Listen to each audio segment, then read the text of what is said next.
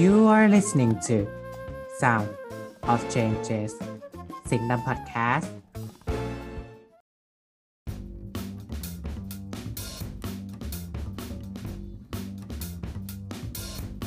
ท่องสู่โลกประวัติศาสตร์การเมืองไทย ในแบบฉบับที่เข้าใจง่าย เพราะพวกเราจะย่อยให้คุณ และนี่คือรายการ Politics Digest การเมืองไทยย่อยง่าย สวัสดีครับครับสวัสดีครับ สวัสดีแฟนรายการ Politics Digest เราเรียกแฟนได้ไหมครับดูวันนี้ EP ที่เท่าไหร่แล้วครับคุณโฟน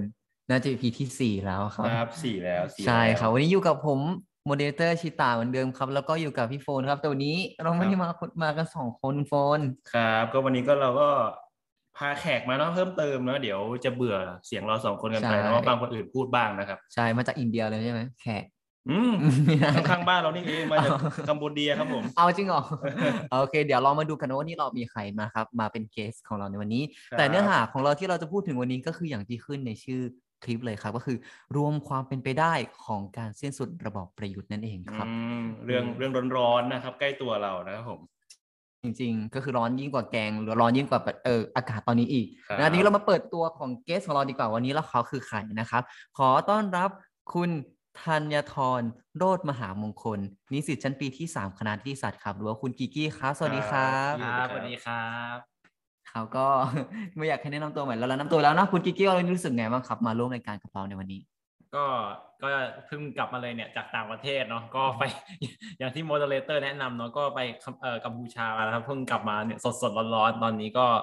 ยินดีนะที่ได้มาพูด topic เรื่องประยุทธ์ประยุทธ์เนี่ยผมก็ติดตามมาตลอดอยู่แล้ว เออเรามั่นใจว่าวันนี้เราน่าจะแบบเนื้อหาค่อนข้างแน่นปึกเลยนะเขาเป็นนักนิติศาสตร์ของเราเนาะต้องบอกว่า guest คิวแน่นนะครับผมเนี่ยอออกหลายรายการมากผ่านหลายสื่อแล้วนี่กว่าจะดึงตัวมาได้นี่ก็ ไปฟัดไปเหวี่ยงคนอื่นมาเหมือนกันนะครับผมเนี่ยคุณโฟนี่เราไม่ต้องบอก guest นะคุณกล้าคิวแน่นเหมือนกันนะเออเอาละเรามาเริ่มที่ประเด็นแรกของเราเลยดีกว่านะครับ เราพูดถึงคำว่าระบอบประยุทธ์เนี่ยหลายๆคนอาจจะงงๆว่า ระบอบประยุทธ์นี่มันคือแค่ไหนขอบเขตมันแค่ไหนกันนะ เรามาดูกันว่าในระบอบประยุทธ์เนี่ยมันมีนิยามอะไรบ้าง ขอคำถามแรกเลยครับ ขอถามคุณเกสว่าไอ้คำว่าระบอบประยุทธ์นี่มีการเริ่มต้นยังไงบ้างครับ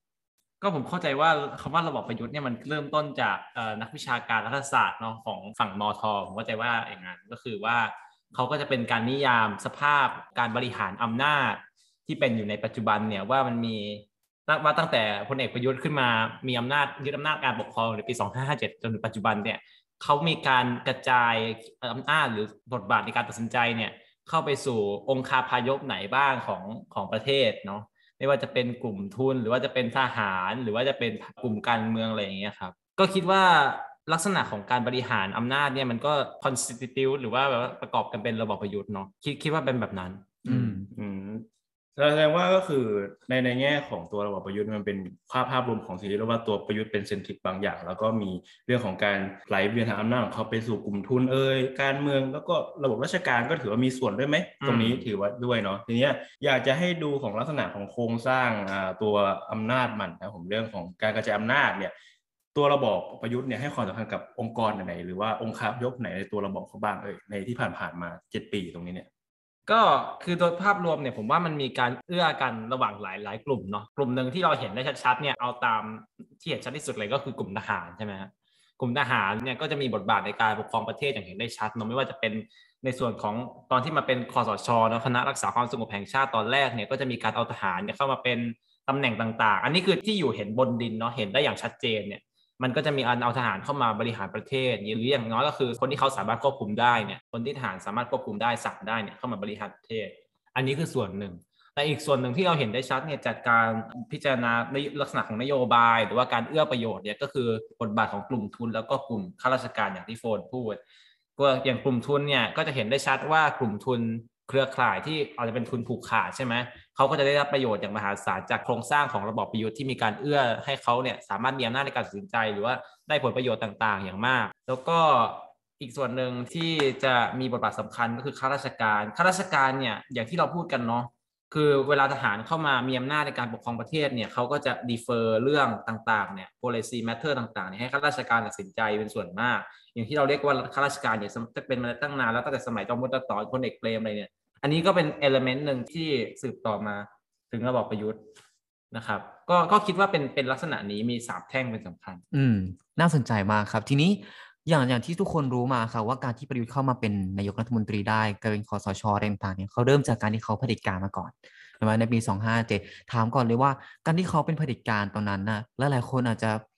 คิดว่าแบบเป็นเรื่องที่ไม่ไม่ถูกต้องเอยเออเขาเรียกว่ารัฐประหารเกิดขึ้นรัฐประหารในปี 257 เป็นสิ่งที่ไม่ถูกต้องเป็นการเผด็จการเกิดขึ้นอะไรเงี้ยแต่ว่ากลายเป็นว่าพอผ่านมาเรื่อยๆเผด็จการของเขามันกลายเป็นเผด็จการที่ชอบด้วยกฎหมาย ตรงนี้มีความเห็นยังไงบ้างครับ คือผมว่าในปัจจุบันเนี้ยก็มันก็การใช้อำนาจแบบที่มันเป็น raw power อะหรือว่าเป็นเป็นอำนาจดิบใช่ไหมฮะก็คือการปกครองด้วยกระสุนปืนอะไรเนี่ยมันก็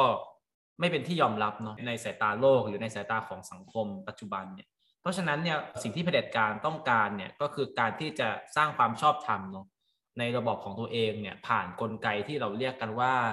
ระบบกฎหมายนั่นเองนะครับ ก่อนอื่นเนี่ยพอเขาเข้ามายึดอำนาจเนี่ยแน่นอนมันเป็นที่มาที่ไม่ชอบธรรมเนาะเขาก็จะมีความพยายามที่จะ legitimize ตัวเองเนาะการสร้างความชอบธรรมเนี่ยผ่านการที่เราบอกว่าอ๋อให้มีรัฐธรรมนูญใช่ไหมที่มาจากการออกเสียงประชามติ ซึ่งเราก็จะดีเบตกันได้ว่า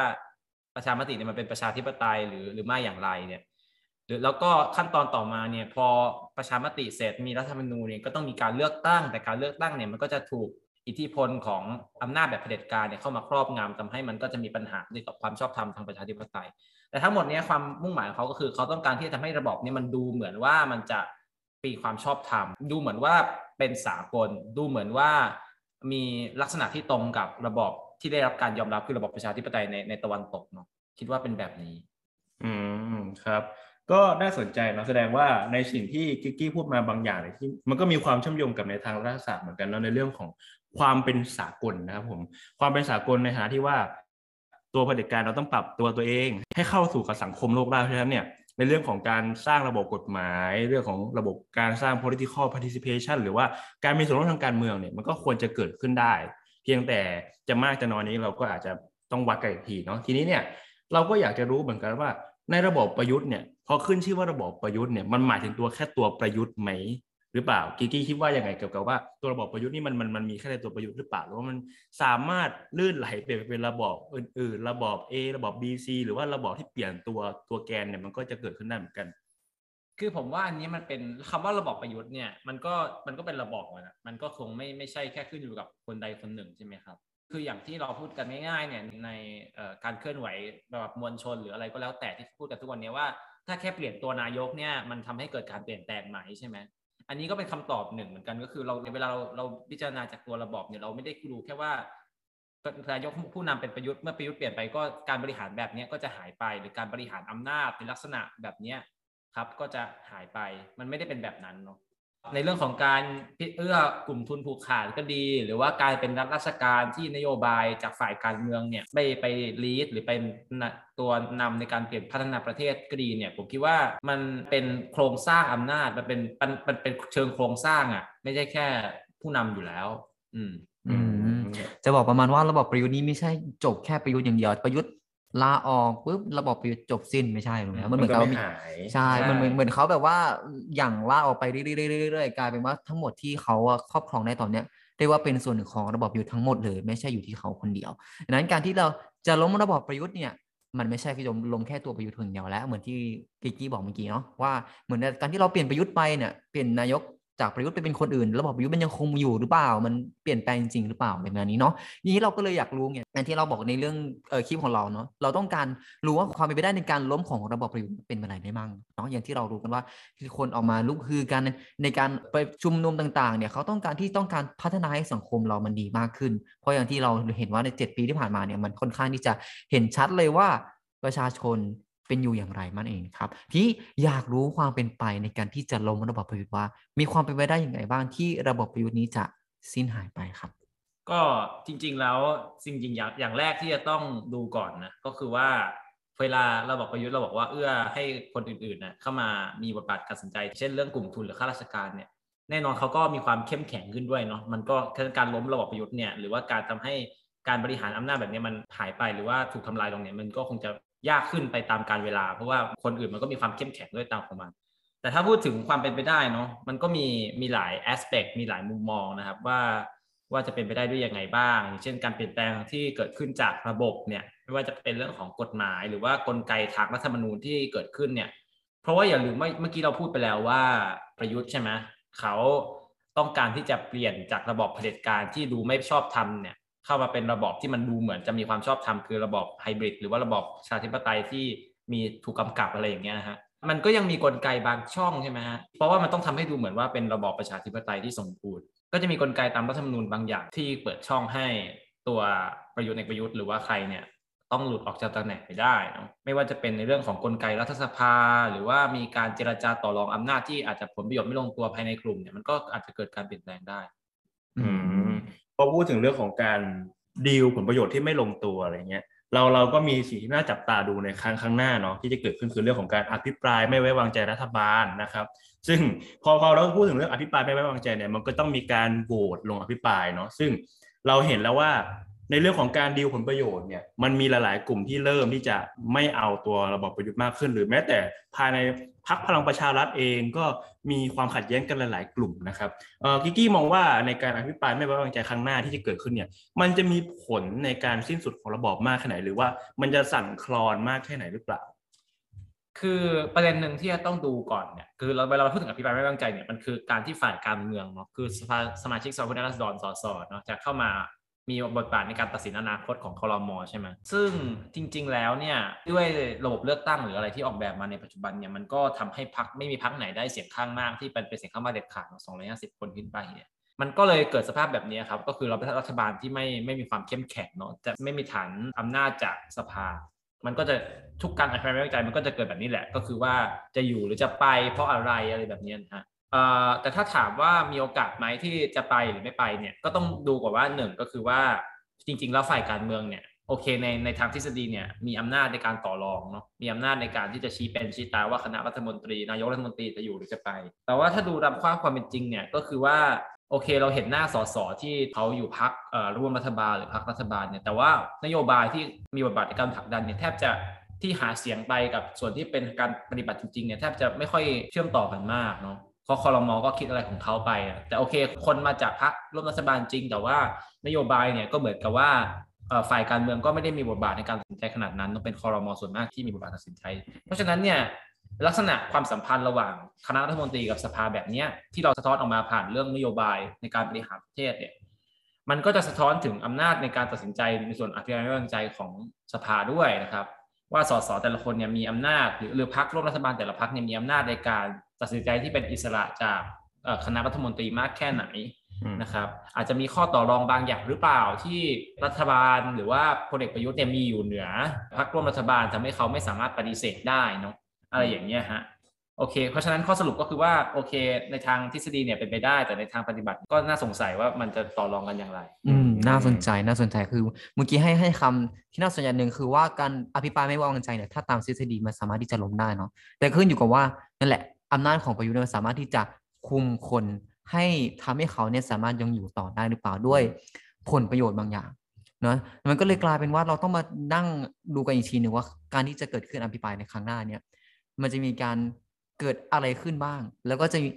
เกิดเขาเรียกว่าการเปลี่ยนแปลงอะไรบ้างหรือเปล่านะเพราะว่าจากที่เราเห็นมาว่าการเปลี่ยนแปลงไม่วางใจที่ผ่านมาหลาย ๆ ครั้งเนี่ยประยุทธ์ก็ยังได้เขาเรียกว่าฐานเสียงที่ยังดีมาตลอดเลย นะแล้วก็เป็นมันน่าสนใจนะว่าเรามาดูกันครั้งหน้าเนี่ยมีจะมีการอภิปรายแล้วมีอะไรเกิดขึ้นบ้างในครั้งหน้าครับ มีประเด็นอื่นไหมที่คุณเห็นครับ